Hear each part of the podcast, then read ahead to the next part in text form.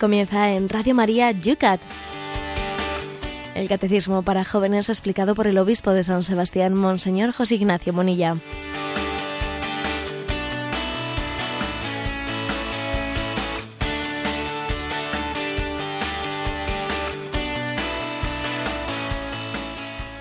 Muy buenos días, queridos amigos del Yucat. Un programa más, un día más aquí a esta hora en tu radio para desgranar los puntos que ese catecismo de los jóvenes nos presenta día a día con la ayuda y los comentarios del obispo de San Sebastián.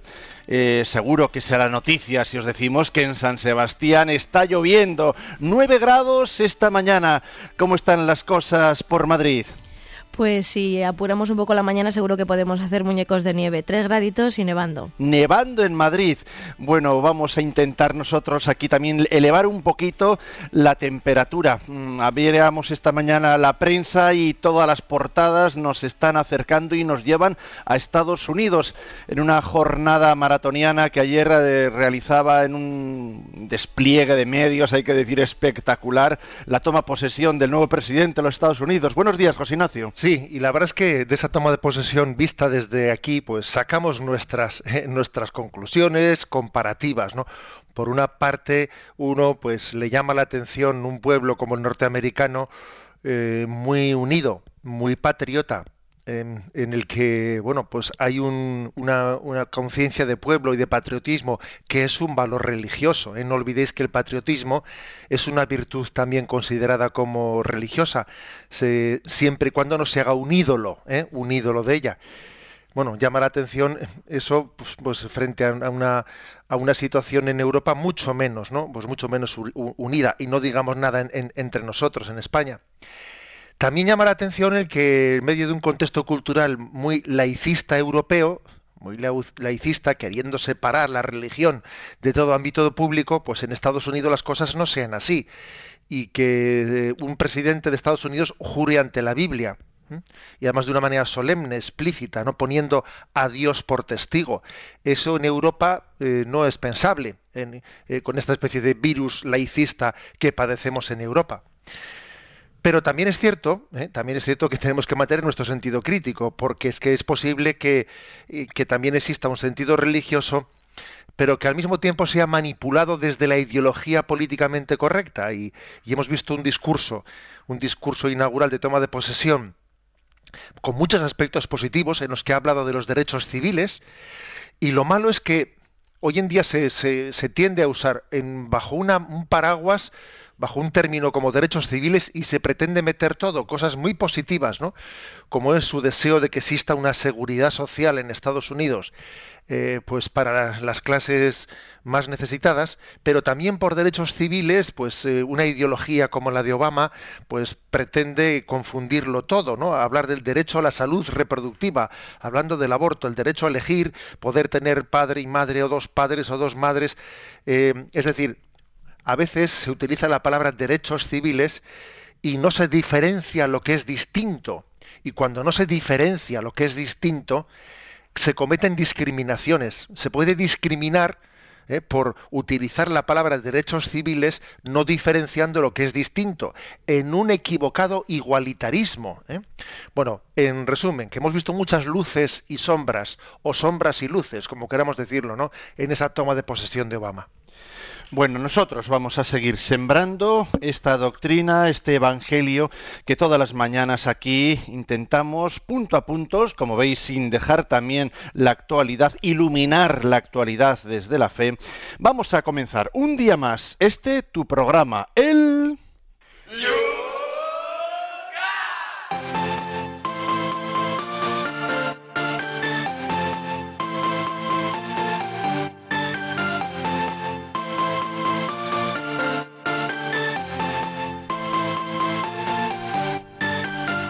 Y lo hacemos como todos los días, mirando a la jornada de ayer, donde se quedaban muchos mmm, temas, eh, preguntas vuestras en las redes sociales que intentamos, algunas de ellas por lo menos las más importantes, recogerlas en esta mañana.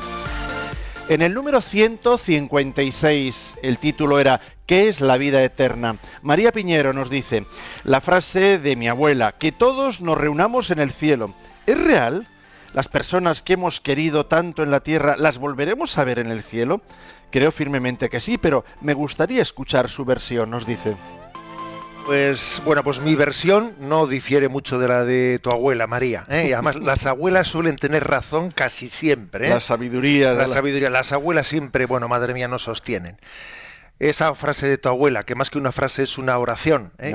Que todos nos reunamos en el cielo. ¿eh? A ver, puestos a pedir, cuando pidemos a Dios es muy importante centrarnos en lo sustancial, porque yo creo que, que un signo de una espiritualidad poco equilibrada o poco madura es que uno centre la oración de petición en cuestiones que no sabe muy, muy cierta, no sabe con certeza si son voluntad de Dios o no son voluntad de Dios. Pero cuando una abuela, una madre, un padre, ¿no? le pide al Señor, Señor, tú me has dado estos hijos, que nos juntemos todos en el cielo, que en el cielo no faltemos ninguno, ¿no? Esa petición no es una, una petición más, es que es la petición es la petición, es la oración de petición, eh, hecha eh, pues, eh, concreción, se concreta en esto, ¿no? Porque todo lo demás es relativo. Todo lo demás es relativo. yo qué sé, pues que la misma salud, la misma salud es relativa. Nosotros debemos decir lo importante es la salud, lo importante es la salud. ¿Cómo que lo importante es la salud? Oiga, la salud tarde o temprano falla más tarde que temprano. Luego, lo más importante no puede ser lo que va a fallar tarde o temprano. La clave está en esa petición, que todos nos reunamos en el cielo y lógicamente es una petición de, misericordia, ¿no? O sea, es un don de Dios, pero es muy importante pedir para disponernos a recibirlo, porque en la medida en que uno lo pide es que lo espera, en la medida en que uno lo espera es que lo busca, y en la medida en que uno lo busca es que lo encuentra. Miguel Ángel, desde Illescas. Tengo necesidad de conocer la explicación que damos los católicos sobre un hecho que, en apariencia, contradice frontalmente nuestra fe en la resurrección en Cristo. Esto es, la regresión inóptica a nuestras vidas pasadas. Toma castaña.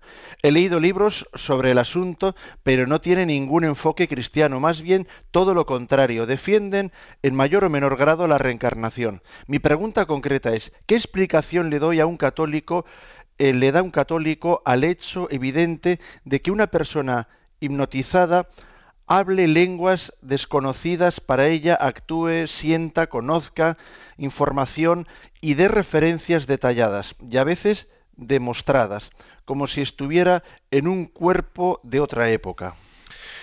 Bueno, pues Miguel Ángel, me vas a disculpar, pero yo te diría, a ver, no, no, no hables de un hecho evidente. Mm, o sea, yo creo que decir es que esto se ha demostrado, vamos a ver, se ha demostrado, eh, la regresión hipnótica eh, no, no, no, puede, o sea, no está en un campo, eh, en un campo científico en el que hay muchísimas preguntas sin resolver. muchísimas preguntas sin resolver. Es algo parecido a, a pretender interpretar también nuestros sueños. A ver, ¿no? Pues hay gente que, se, eh, que, pierde mucho tiempo y energías y, en intentar interpretar sus sueños. Es que mi sueño esto ha sido, entonces este sueño cómo lo interpreto, porque me pasó. A ver si vas, y algunos ya lanzan ya teorías descabelladas, ¿no? A ver si este sueño que he tenido es de que en mi vida anterior, antes de reencarnarme, madre mía, ¿eh? madre mía. Es decir, a ver, yo creo que es una, una mala costumbre el pretender ¿eh? fundar el sentido de la vida en cuestiones que son eh, verdaderamente poco contrastables. El tema de los sueños, el tema eh, de los recuerdos vagos, etcétera, pues precisamente pues porque, mm, porque no están hechos desde la conciencia. El hombre, el hombre por, por antonomasia, lo que más le dignifica es su conciencia y su libertad y su voluntad. ¿Eh? Y todo lo que entre en lo subconsciente, todo lo que entre tal, no es lo más humano, si es, sino que es lo menos humano. Y los sueños, pues son un cajón desastre. ¿eh? Son un cajón desastre. Eh, las los, los, recuerdos hipnóticos siguen siendo un cajón desastre. ¿Eh? siguen siéndolo. Con lo cual yo diría, yo relativizaría muchísimo todo eso, lo relativizaría y por supuesto que la reencarnación es incompatible con, ¿eh? pues con, con, la, con, la, visión cristiana de la resurrección y cuando alguien me habla de que un recuerdo suyo o una regresión hipnótica le ha, le ha llevado a, eh, a recuerdos a recuerdos del pasado, bueno, digo, de una vida anterior, pues mire usted, me río. Es que habló un idioma que no lo sabía. Mire, vamos a ver que también existen hasta las mismas posesiones diabólicas en las que el demonio es capaz de, ¿eh? de hablar en otro idioma a través de, a través de un poseído. O sea, no, no, hagamos, no hagamos explicaciones, no demos por científicas ciertas explicaciones eh, que son muy confusas. En el punto siguiente, era el 157, seremos llevados a juicio después de la muerte. Javier Martín plantea, me cuesta entender la razón de que existen dos juicios, el juicio particular en el momento de la muerte y el juicio final en la parusía. ¿Acaso podemos pecar en el cielo como lo hicieron Satanás y sus ángeles? Entonces, ¿para qué otro juicio?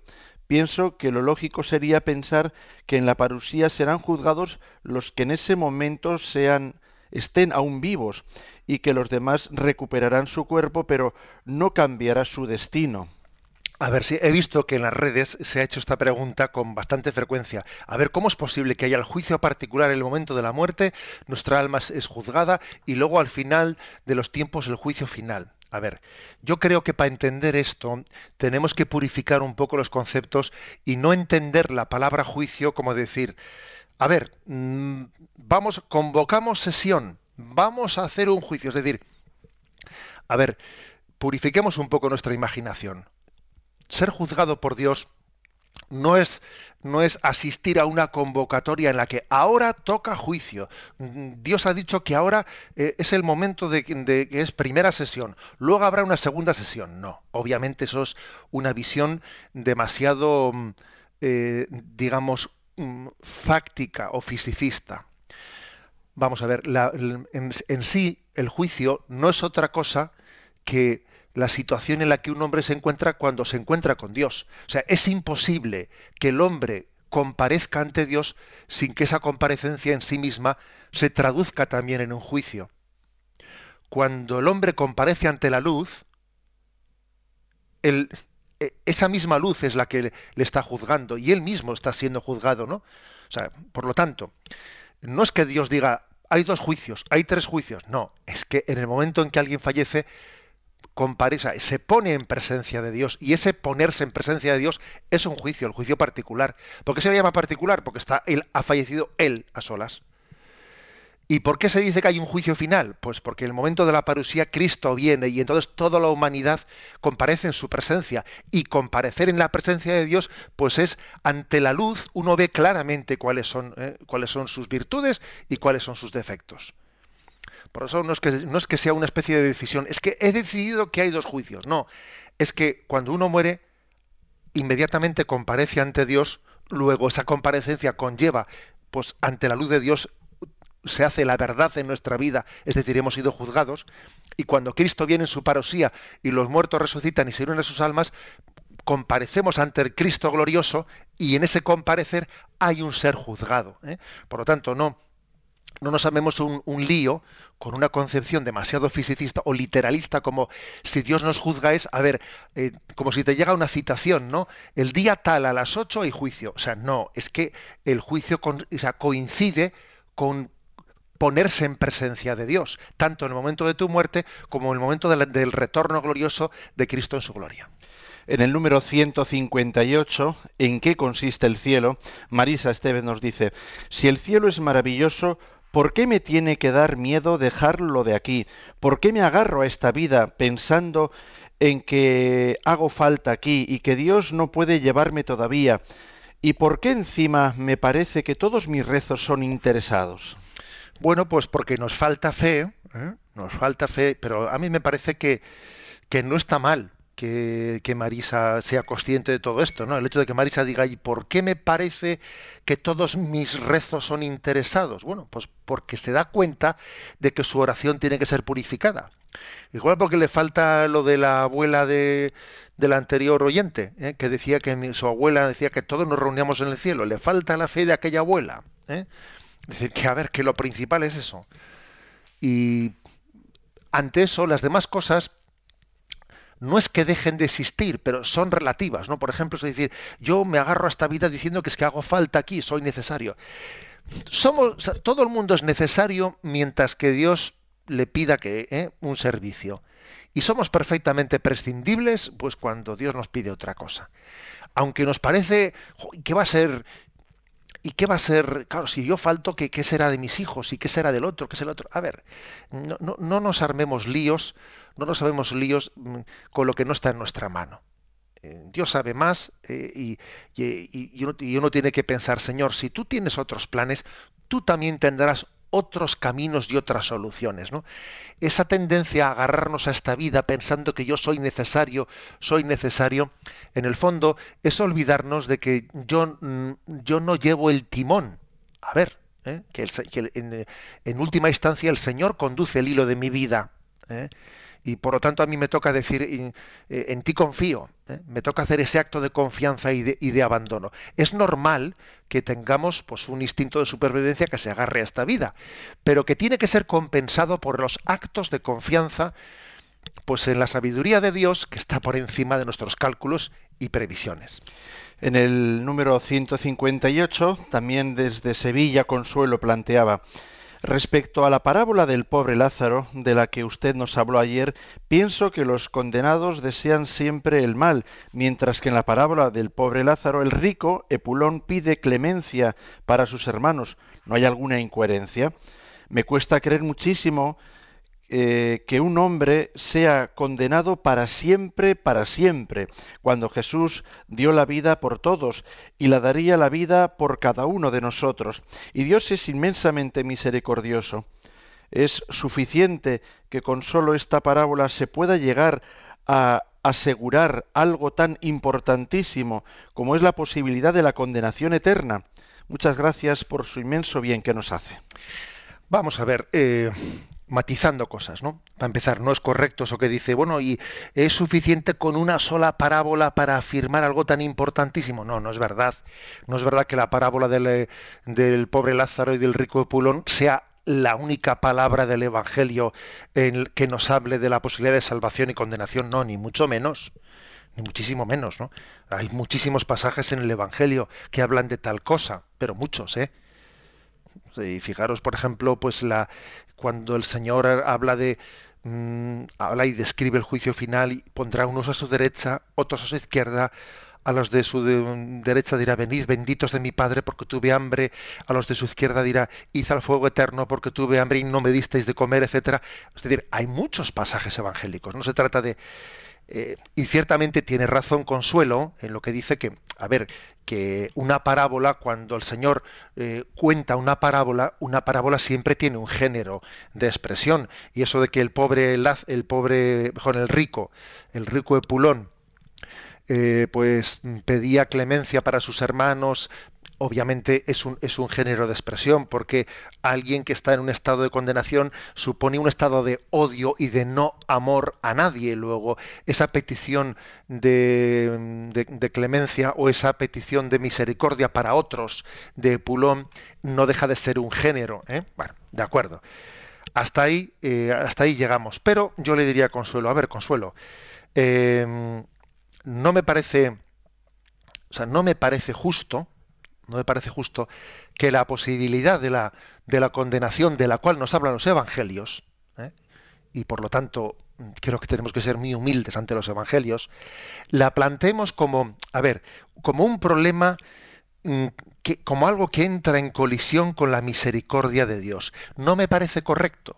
¿Por qué? Porque es que si alguien ha sufrido aquí para que el hombre no se condene, si alguien ha sufrido para salvar al hombre, pues es Jesucristo, es Dios enviando a su Hijo por la salvación del mundo.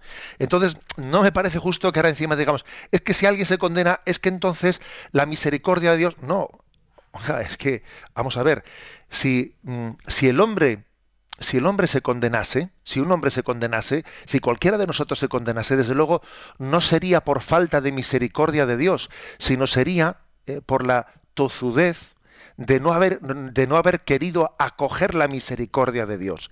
O sea, el hombre se autoexcluye de la salvación. ¿eh? Eh, me habéis oído más de una vez esto, pero lo insisto, el hombre se autoexcluye. Eh, no se trata de que Dios no sea suficientemente misericordioso. El Señor nos dice, ¿no? ¿Qué más puedo hacer yo por ti? O sea, es que, que digámoslo así claramente, ¿qué más puedo hacer yo por ti? Por eso me parece injusto ¿no? que, que, se hable de si Dios es misericordioso, ¿cómo puede? Oiga, pues de la misma manera que, que, uno es padre y es madre y quiere el bien para su hijo, pero no tiene más remedio que tener que aceptar que a veces un hijo y una hija va por el camino de la perdición y decide, y lo decide por su cuenta y riesgo, y el padre y la madre no tiene más riesgo que, hace, que, pues que, que aceptarlo porque es que es libre. O sea, que es que volvamos al ejemplo de la familia, como siempre os digo que es el más próximo. ¿eh? Creo que mm, hay que subrayar eso. Y con respecto a que la, si la condenación es un estado eterno o no eterno, forma parte eh, o sea, no únicamente está sugerido en textos como este de Lázaro y Epulón, que del cual yo os hablé, eh, sino que dice, id al fuego eterno. es decir, existen muchos, muchos textos evangélicos que nos hablan de la eternidad en la salvación o en la perdición y además ha sido algo ratificado por el magisterio, por los concilios de la Iglesia. ¿no? Existieron, ha, habido mm, pues, un par de herejías, por lo menos en la historia de la Iglesia, que pretendieron negar la eternidad ¿no? de, de un estado de condenación o de salvación en el cielo y la Iglesia en, diversos concilios respondió explícitamente a eso en base a las palabras evangélicas, cuando habla del estado eterno.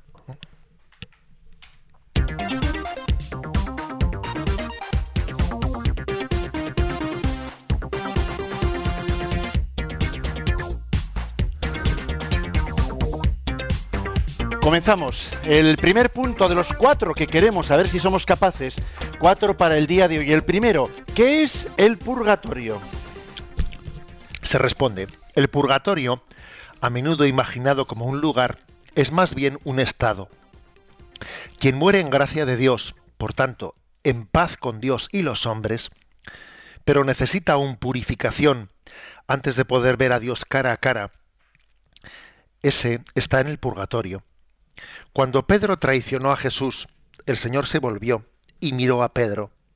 Y Pedro salió fuera y lloró amargamente. Este es un sentimiento como el del purgatorio. Y un purgatorio así nos espera probablemente a la mayoría de nosotros en el momento de nuestra muerte.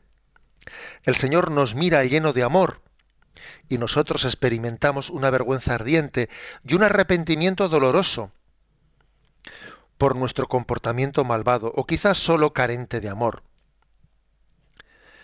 Solo después de este dolor purificador seremos capaces de contemplar su mirada amorosa en la alegría celestial perfecta. ¿eh? Como veis, describe muy bellamente el purgatorio. Yo os voy, a, os voy a decir que no había escuchado nunca una explicación del purgatorio tomando la imagen de esa mirada del Señor a Pedro después de haber negado tres veces y dice que, claro, al encontrarse con la mirada de Jesús, a quien le había negado tres veces, y que ese Jesús le miraba con amor, pero era una mirada que también le hacía ser le hacía a él, a Pedro, ser consciente de que era una contradicción que alguien que le quería tanto, pues hubiese sido negado por él tres veces, ¿no? Pedro salió, dice, y lloró, y lloró amargamente. Entonces aquí el Yucat dice, el purgatorio es un poco como eso, dice, ¿no? Un poco como eso. Es que cuando uno se encuentra ante Dios y se da cuenta que hay muchas cosas que purificar en su vida, aunque Dios te ha perdonado, porque es que está claro que cuando Jesús miró a Pedro, era una mirada de perdón. Pero aunque era una mirada de perdón, era lógico, necesario, totalmente necesario que Pedro llorase. Es que si Pedro no hubiese llorado, en el fondo ese perdón de Jesús no hubiese sido acogido. Si el perdón es trivial, ah, yo te perdono eh, borrón y cuenta, a ver, si el perdón es trivial, no, no, es verdadero. Dios perdona su culpa porque es nuestra culpa porque es infinitamente bueno, pero es que ese, es que ese pecado en nosotros ha provocado un desorden. Ha provocado un desorden. Ha, eh, eh, digamos, ha desordenado el orden de justicia que tiene que reinar dentro de todo hombre. Luego, tiene que ser purificado. Y mis lágrimas están reparando el orden que yo mismo he roto. Llorar mis pecados no es porque no haya yo sido perdonado.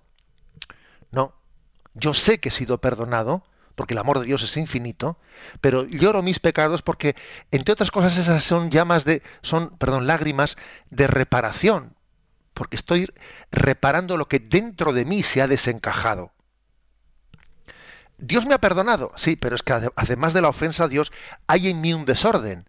Y mis lágrimas, mis lágrimas, están reparando mi desorden interno, el que el pecado ha provocado en mí. No ya la ofensa a Dios, que, que esa la ha perdonado su misericordia. Por eso, aunque alguien muera en gracia de Dios, puede tener muchas cosas de desorden interno que no ha purificado suficientemente. Y necesita esas lágrimas de purificación o esas llamas de purificación, como también no se, se dice. Vamos a ver, eh, mm, por cierto, San Juan de la Cruz utiliza una imagen, ¿no? A la hora de escribir la vida espiritual, la utiliza referida a, a las noches a las noches oscuras de purificación del alma, pero él mismo dice que es perfectamente aplicable para el purgatorio. Fijaros, dice, si tú echas un tronco, un tronco mm, todavía verde, ¿no? Un pequeño tronco al fuego, eh, a ese fuego bajo que a veces hay, existe en algunas casas, etcétera, tan bello y tan hermoso, echas el, el tronco al fuego y claro, como el, como el tronco todavía está húmedo, ese tronco no prende inmediatamente sino que además por los costados no pues va echando todo eh, toda la savia todo el espumarajo que a veces incluso mete ruido va sacando la humedad la va sacando fuera y cuando ya ha sacado fuera todo ese espumarajo, toda esa humedad, entonces ya ese tronco tiene la capacidad de convertirse en brasa y confundirse con el fuego. Bueno, San Juan de la Cruz dice, esto es, esta es la purificación eh, pasiva del alma. Y este es también el estado del purgatorio. Es decir, es, eh, uno necesita, para poderse convertir eh, en la misma llama, para poder arder con el, con el fuego del amor de Dios, primeramente esa llama a mí me resulta dolorosa porque me está haciendo sacar toda la porquería que tengo dentro, toda la humedad que tengo dentro. Y, y el fuego del amor de Dios, del cual yo estoy llamado a gozar, es que hasta que no me purifique, me resulta doloroso. Me resulta doloroso y cuando yo ya estoy purificado, me resulta gozoso, que es distinto. Bueno, una imagen que a mí me, llamó la atención, ¿no? leyendo a San Juan de la Cruz, y que creo que es una buena pedagogía para entender lo que es, eh, lo que es el purgatorio. Repito una frase que dice aquí, es vergüenza ardiente y arrepentimiento doloroso. Le llama así. O sea, yo ante la santidad de Dios siento como una vergüenza ardiente y un arrepentimiento doloroso, pero cuidado, esperanzado, porque hay una total diferencia entre el purgatorio y el infierno. Porque en el infierno no hay esperanza. Y el purgatorio eh, es un estado de esperanza. Entonces no sería correcto decir el purgatorio es como un infierno pero con fecha de caducidad. Es como un infierno pero temporal. No sería correcto decir eso. Porque es que el, purgatorio es un estado de esperanza. Luego no es que sea como un infierno, porque el infierno es desesperanza. El purgatorio hay sufrimiento, pero hay amor. Y se sufre porque se ama. ¿Eh? por lo tanto, veamos el purgatorio con esperanza, entre otras cosas, porque como, como dice eh, nuestro querido Benedicto XVI en la Spe Salvi, en esa encíclica tan hermosa que él ha escrito, lo dice como opinión personal, ¿eh? no lo dice con, bajo el magisterio, además lo dice así. Yo esto lo digo como opinión personal, pero él dice que posiblemente el estado de purificación después de la muerte sea eh, pues el, el destino de la gran mayoría de todos nosotros.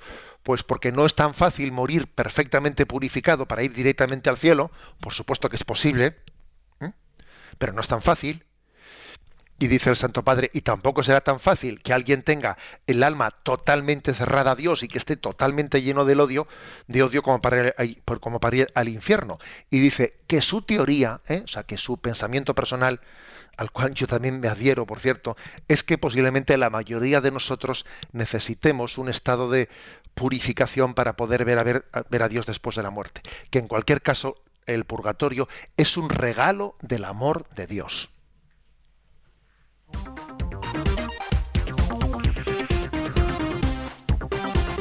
Damos más, un paso más en este mismo tema, tal cual nos plantea el Yucat. El 160 dice así, ¿podemos ayudar a los difuntos que se encuentran en el estado del purgatorio?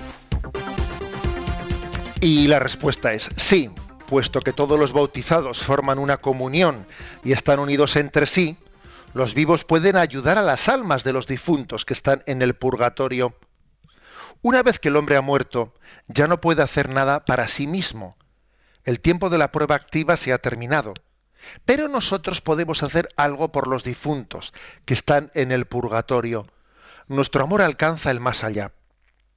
Por medio de nuestros ayunos, oraciones y buenas obras, y especialmente por la celebración de la Sagrada, de la Sagrada Eucaristía, podemos pedir gracia para los difuntos. Bueno, eh, dice aquí algo interesante. Dice, bueno, una vez que nosotros hemos terminado en esta vida, ya no podemos eh, em, alcanzar méritos para nosotros mismos. Es decir, el tiempo del merecimiento termina con la muerte. Por eso el estado del purgatorio no es que tú hagas unas obras para merecer tu purificación, sino que es una purificación pasiva. Eres pasivamente eh, purificado. No es que tú hagas unas obras. ¿eh? A uno podía pensar eso, decir, a ver, esto es como una especie de, campo de trabajos forzados para, para pagar una, pena y salir antes. No, no, quitemos eso de la cabeza. ¿eh? Es un estado de purificación pasiva. Estar cerca de esa llama del fuego del amor de Dios es la que te purifica, de una manera dolorosa, pero te purifica. Pero existe una mm, existe una eh, un misterio de comunión entre nosotros. ¿eh? O sea, Dios nos ha, nos ha, creado como familia y esa familia no termina con la muerte, no. O sea, después de la muerte sigue habiendo una familiaridad entre los que han muerto y entre nosotros. Hay vínculos de familiaridad. Somos familia hasta el final. ¿eh? O sea, hasta el final, o sea, por toda la eternidad, quiere decir. Entonces, digamos que nuestras oraciones, nuestros sacrificios, eh, nuestra Eucaristía ofrecida, sirven para la purificación de los difuntos. Y, la, a, la mayor misericordia, el mayor acto de misericordia que podemos hacer por nuestros difuntos, que no nos quepa duda, es orar por ellos, ofrecer la Eucaristía por ellos, pues encargar el sacrificio de la Santa Misa por su eterno descanso. Es el mayor acto de misericordia que podemos hacer ¿eh? por ellos. Eh, no únicamente guardamos su memoria y a veces se, dicen cosas de esas, ¿no? A ver qué es un funeral, hacer memoria de un difunto. Oiga, memoria, memoria, esto no es un acto de, no, no, es que es rogar por su eterno descanso, ofrecerle sacrificio de la Eucaristía por su purificación. ¿eh? En, resumen, ¿eh? que entre las obras de misericordia, había corporales y espirituales, ¿no? Y entre las obras de misericordia espirituales, recordáis los que estudiasteis el catecismo, ¿eh? Que una de ellas es orar por vivos y difuntos. La oración por los difuntos es una obra de misericordia.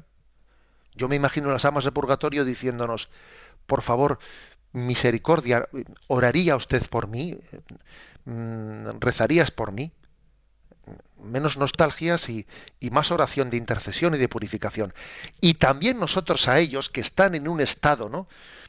En un estado de purificación, pero de esperanza, les decimos que, oren por nosotros, porque aunque ellos, digamos, no pueden merecer para sí mismos, porque la muerte termina eh, eh, ese, digamos, estado en el que el hombre merece por sí mismo, aunque ellos no pueden hacer nada por sí mismos, sino que se purifican pasivamente, sí pueden interceder por nosotros. ¿eh? Luego, somos una familia y también somos una familia, seguimos siéndola con respecto a todos los difuntos.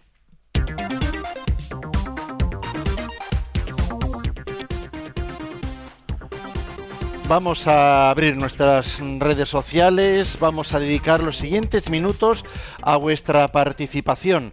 Vamos a hacerlo pues con los canales habituales, ya lo sabéis, a través de Twitter no tenéis más que citar arroba obispo munilla. También lo podéis hacer en Facebook en las dos preguntas, bajo las dos preguntas que ya se han planteado en este programa. Queremos todavía, tenemos otra pendiente para todos vosotros, poderlas otras dos en este mismo programa. Pero antes también el correo electrónico yucat@radiomaria.es. José Ignacio, vamos a poner un pequeño concurso en el día de hoy a nuestros oyentes. El temazo musical del día de hoy, van a ver si tiene, tiene un sabor, digamos así, a griego.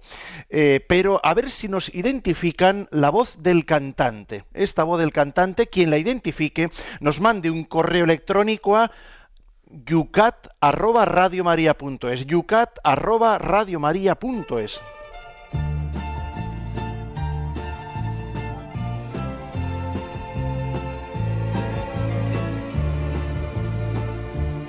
ya tarde en la fría noche de la gran ciudad. Volví a casa cuando de pronto vi luz en el bar. No lo dudé, hacía frío en el entre. Pareció como si de repente fuera otro país.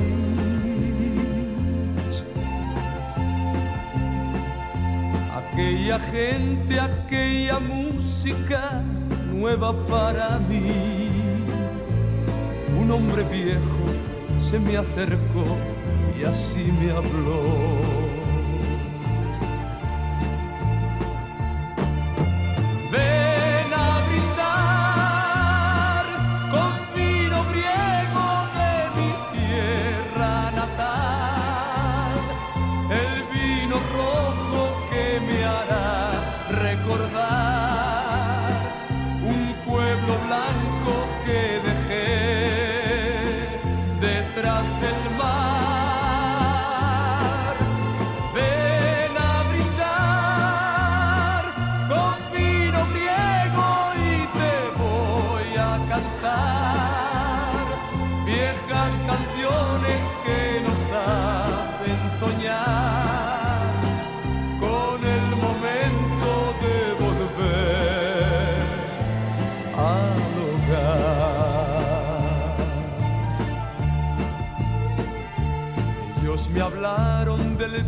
Que tuvieron que partir. Que como padres, hermanos y novias quedaron allí. Y allí quedó de todos ellos el corazón.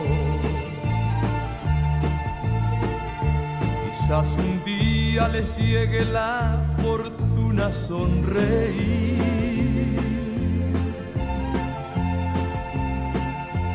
Muy pronto nadie recordará que estuvo aquí y volverá al pueblo blanco al hogar.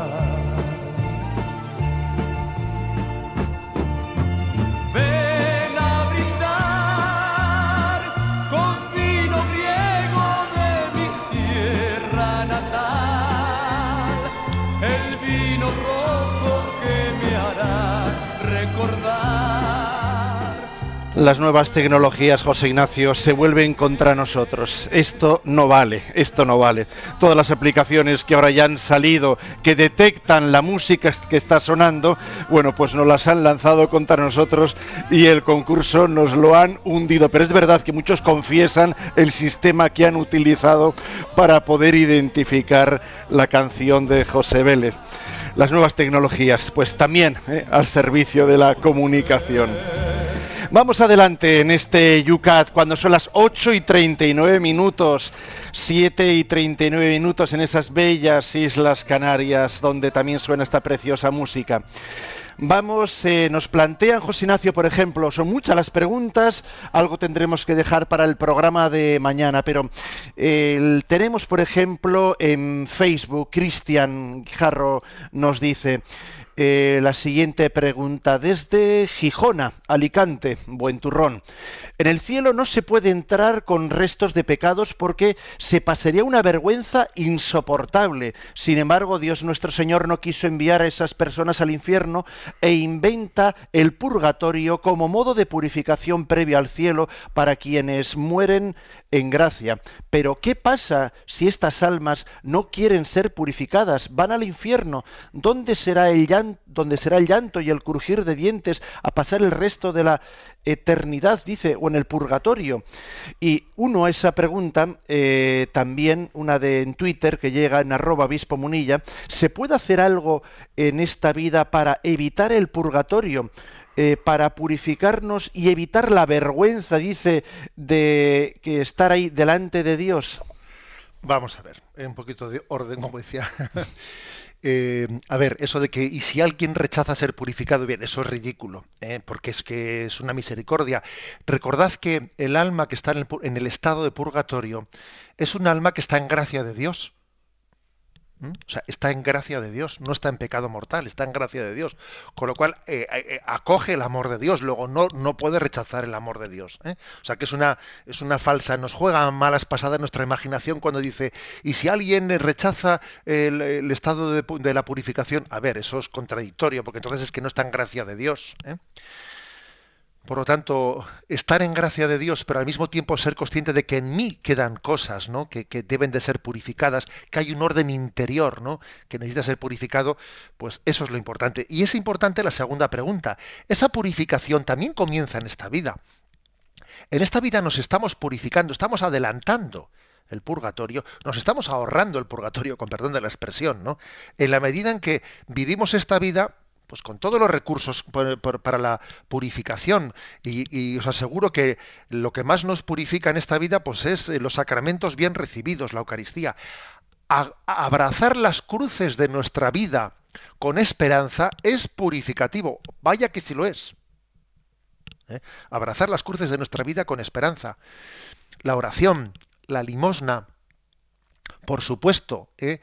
Eh, eh, el propio sacramento de la confesión bien celebrado, pero también incluso con las indulgencias, es decir, también la Iglesia para la purificación precisamente de, de, mm, esa pena temporal que el pecado deja en nosotros, eh, la Iglesia también nos ofrece las, las indulgencias, que bien vividas, bien vividas con, con el espíritu auténtico, ¿no? Y no, digamos, un poco eh, cosificante, bien vividas, pues son un tesoro de gracia para todos nosotros. Luego, lo importante es que nos demos cuenta de que la purificación comienza ya, ¿no? Y ojalá, ojalá, pues uno pueda completarla en esta vida.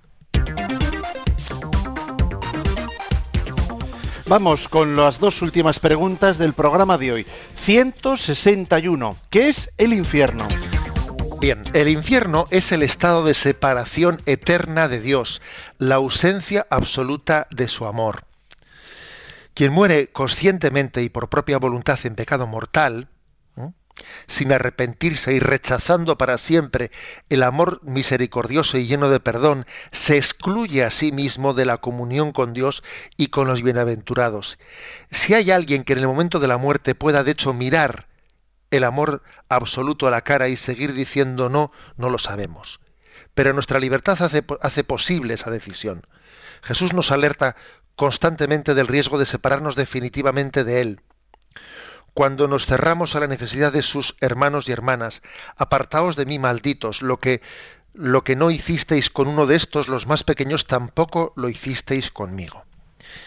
Bien, nosotros no dice aquí explícitamente, ¿no? El catecismo. Nosotros no, no podemos decir nunca eh, hay que haya alguien condenado, que éste se condenase, que el otro no, o qué números son de los salvados o los condenados, eso está fuera de nuestra mano y además lo dice explícitamente el Evangelio.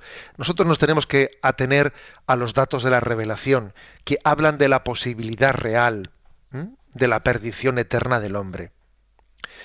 Y que habla de que tal cosa ocurre cuando alguien conscientemente, libremente, se cierra el amor de Dios, que rechaza la misericordia de Dios y se autoexcluye de la comunión de Dios. ¿Tal cosa es posible? Sí, es posible. ¿eh? porque el Evangelio no cuenta eh, pues los, los, cuentos para dar eh, un cuento del, del, hombre del saco. El, el, el, Evangelio es una palabra viva de verdad y todo lo que Jesús nos habla de la posibilidad de la condenación del hombre no puede ser, no, voy a contarte el cuento del hombre del saco para que seas bueno y te portes bien. No, perdón. Jesús es palabra vida y palabra de verdad. Y, y la revelación define, ¿no? Eh, define el infierno como la ausencia absoluta del amor, el rechazo pleno del amor, el obcecamiento, ¿eh? el obcecamiento en el odio. ¿Existe esa posibilidad? Sí, claro que la existe, ¿eh? claro que existe. Y, y por lo tanto, ¿eh? por lo tanto, por eso he insistido antes, como ya hemos hablado de ese tema antes, pues igual no hace falta que ahora lo subraye tanto. He insistido de que no debemos, no es correcto que se plantee, claro, entonces ¿cómo puede existir el infierno si Dios es infinitamente misericordioso? Sí, infinitamente misericordioso e infinitamente respetuoso con tu libertad, porque lo que no puede ser es que tú eh, seas amigo de Dios sin querer serlo. O sea, no, porque es que Dios te respeta en tu libertad.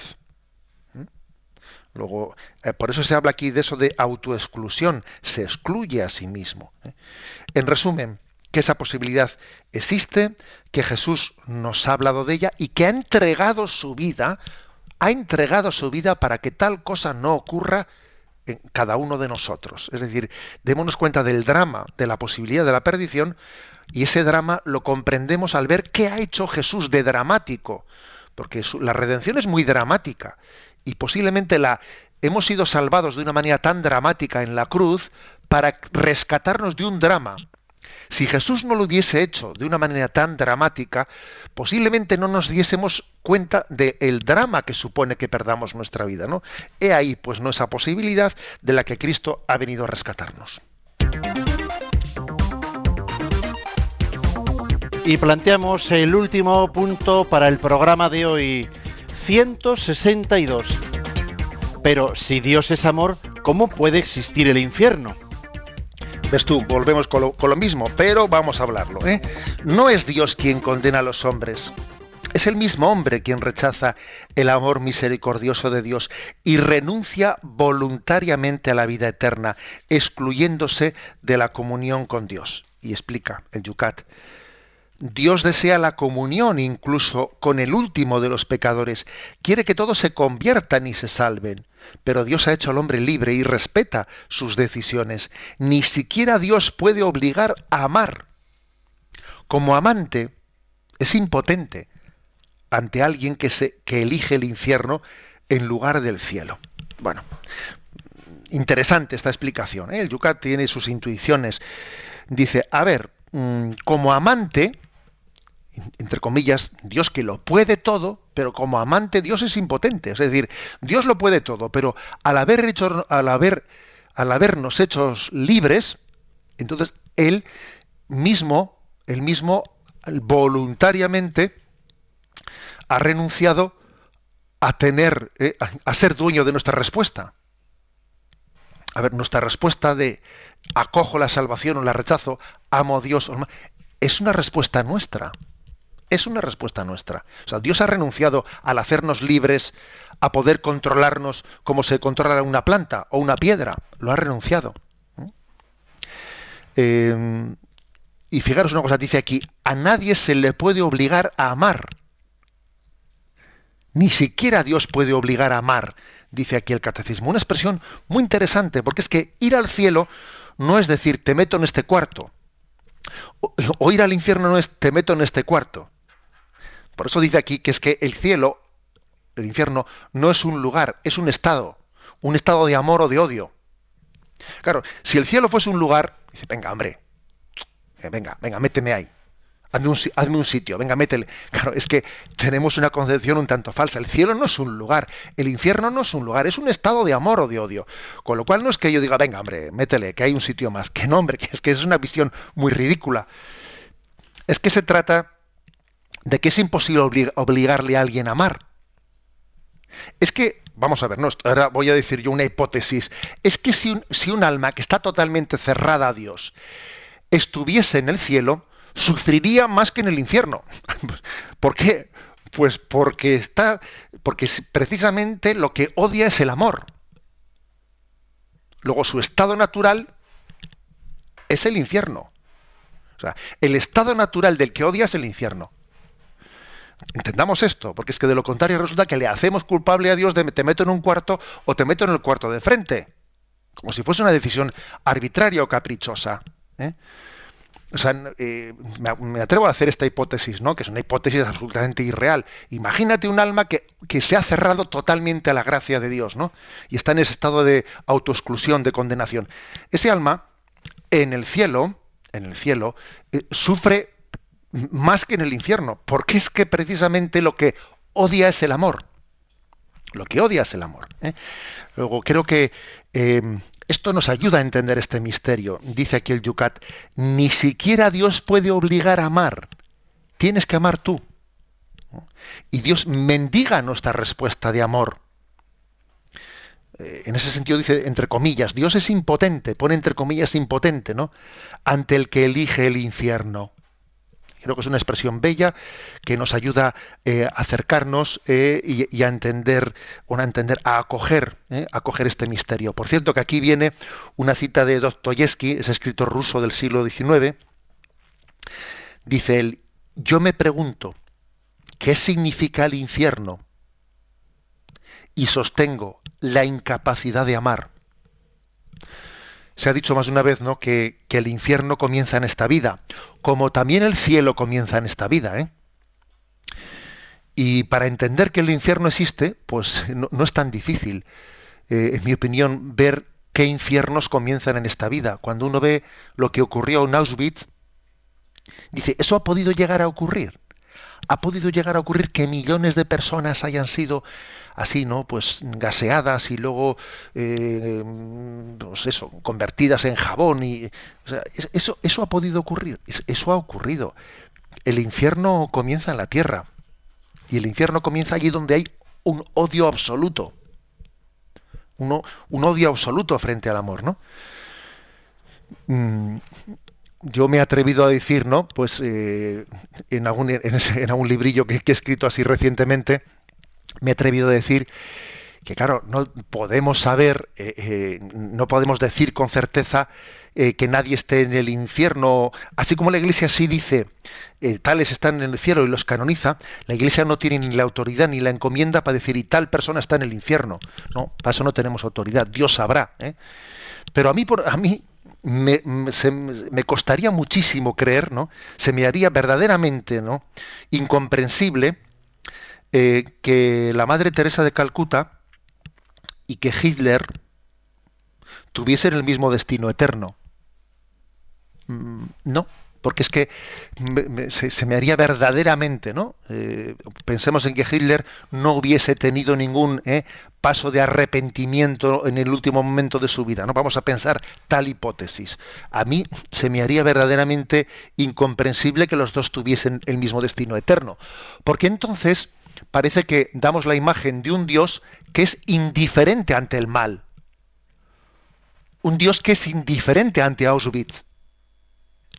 Y Dios no es indiferente ante el mal. Para Dios la justicia y la injusticia no es lo mismo. No es lo mismo. ¿Mm? Luego, digámoslo claramente, ¿no? Dios es infinitamente misericordioso, infinitamente justo, porque en Dios justicia y misericordia se igualan, se confunden, son una sola cosa. ¿Eh? En Dios los infinitos se unifican.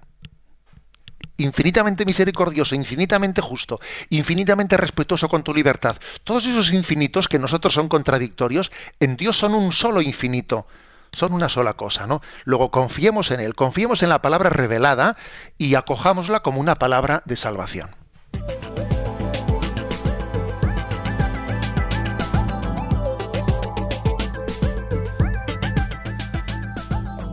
Vamos a dar en estos últimos minutos del programa paso también a vuestra participación, que yo veo que en el día de hoy, quizás no sé si es el tema, es realmente muy, muy grande y os agradecemos muchísimo por vuestra participación. no han sido pocos José Ignacio los que han confundido a Nino Bravo eh, con José Vélez por esas dos magníficas voces en nuestro concurso de hoy. Pero vamos, vamos con las preguntas que se están planteando en las redes sociales. Eh, Iván nos dice, Dios es bueno y Satanás es malo. Si somos la más bella creación de Dios, ¿por qué hay más gente que va en pos del diablo y solo unos pocos se pasan la vida esforzándose en obedecer unas normas acordes a la conducta que agrada a Dios? El diablo no nos da nada bueno. ¿Por qué tiene tantos seguidores y en cambio, por qué nos cuesta tanto a nosotros esforzarnos en ser buenos? Vamos a ver, yo creo y lo reivindico, y lo reivindico, que, hay mucho más bien de lo que parece. Que el bien es oculto y el mal se caracteriza por ser muy ruidoso. ¿eh? Que el mal es el que obtiene los titulares. Que el bien suele ser anónimo. Eso de que no se entere tu mano derecha lo que hace la izquierda. Yo creo que en este mundo hay mucho más bien que mal. Lo digo así de claro. ¿eh? Y que ese famoso refrán que dice, ¿no? Bueno, refrán o dicho, dicho que dice que un bosque entero creciendo ¿eh? mete mucho menos ruido que un árbol que se cae. Eh, pero sin embargo el bosque entero crece y cae algún árbol ¿eh? y mete un ruido, un estrépito que no veas tú. Y, y los periodistas o las noticias o los teletipos estarán donde el árbol ha caído, no donde todo el bosque crece dicho esto, ¿eh? dicho esto de paso. Pero también es cierto que, pues, que, que, es, como dice el Evangelio, ancha es la puerta que lleva a la perdición y estrecha es la puerta que lleva a la salvación. O sea que para, para el camino de la perdición es ir cuesta abajo. Y cuesta abajo todo rueda, ¿sabes? Pero el camino de la salvación no es cuesta abajo. Supone, eh, dice el Evangelio, esforzaos por entrar. El reino de Dios es de los, de, los, de los que se hacen violencia, de los que se esfuerzan. Lo dice explícitamente el Evangelio. O sea, son palabras de vida eterna. Esforzaos por. El reino de Dios es de los esforzados. Bueno, si eso lo dice la Sagrada Escritura, también acojamos este aspecto, porque, porque la ley del mínimo esfuerzo no lleva a la salvación. La ley del mínimo esfuerzo ¿eh? lleva a, a la puerta ancha de la perdición. Luego tengámoslo en cuenta también.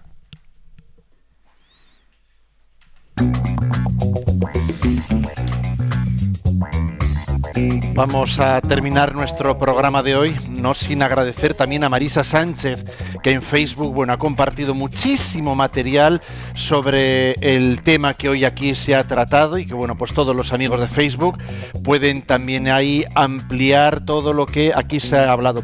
También vamos a hacer un esfuerzo más en este programa. Eh, los temas que se traten en el Yucat, en el mismo Facebook, vamos a ir iluminándolos y citando los programas. Quien quiera ampliar y más en ellos, con los programas que en el Catecismo de la Iglesia Católica anteriormente el mismo obispo de San Sebastián pues fue también profundizando. Daremos el link a los programas donde todo ello se trató con mayor extensión. José Ignacio, el próximo programa, ¿con qué empezamos y de qué puntos tratamos? Punto 163. 163, 164 y 165. Tres puntos que son qué es el juicio final, cómo se acabará el mundo, porque decimos amén al confesar nuestra fe. Y recibimos la bendición de Dios. La, la bendición de Dios Todopoderoso, Padre, Hijo y Espíritu Santo, descienda sobre vosotros. Alabado sea Jesucristo.